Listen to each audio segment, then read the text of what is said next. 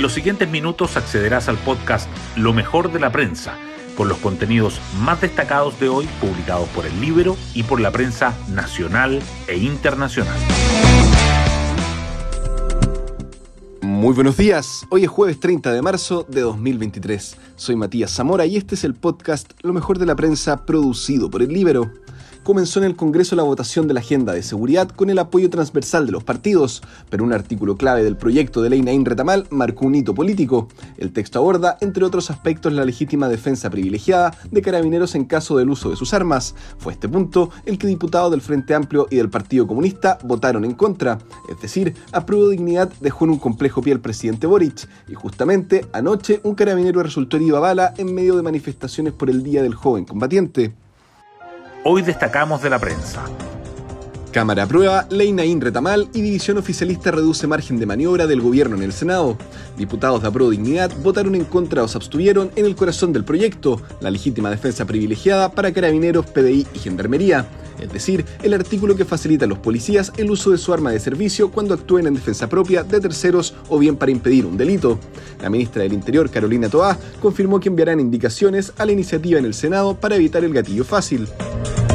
Un policía baleado, buses quemados y barricadas marcan violenta jornada del Día del Joven Combatiente. Desde temprano hubo cortes de tránsito, barricadas incendiarias y enfrentamientos con carabineros en el eje Alameda. Luego estudiantes secundarios marcharon desde Plaza Baquedano a Los Héroes, donde se realizó un mochilazo que terminó con incidentes violentos. En la tarde-noche se produjeron las primeras barricadas en distintos puntos de la capital, incluyendo Villa Francia, donde fue baleado un carabinero. Crimen de carabinera. Tres imputados quedan en prisión preventiva y tres vuelven a la cárcel. La fiscalía formalizó a los seis sospechosos por el asesinato de la sargento Rita Olivares. Todos quedaron en prisión.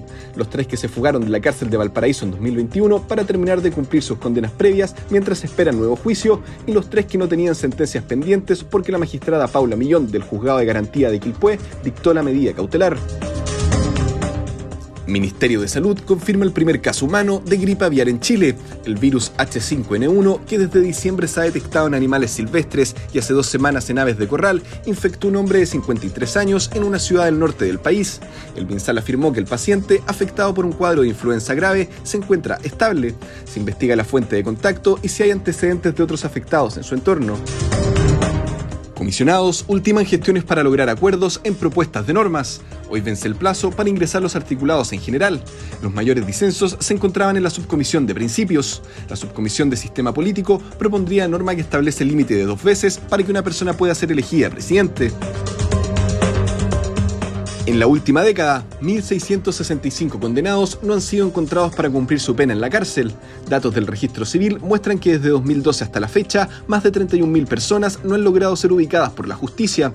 De este registro, del cual también forman parte deudores de alimentos, 173 son reos que se han fugado de la cárcel. Transantiago alcanza su mejor nota, aunque validaciones bajan 34% con respecto a 2018. El transporte público capitalino promedia 5,2, según encuesta a usuarios habituales encargada por el gobierno. Expertos reconocen que se ha elevado el estándar de las micros, pero asocian mejor en el servicio al menor número de pasajeros. Y el libro publica Crímenes de Carabineros Naín y Retamal, autores prófugos y dilación en los juicios. Y nos vamos con el postre del día. Davis, Chile enfrentará al actual campeón en las finales. El sorteo de la fase de grupos del torneo, que se disputará del 11 al 17 de septiembre, dejó al equipo que capitanea Nicolás Massú en el grupo de Canadá, campeón defensor, Suecia e Italia, que será anfitrión de la serie.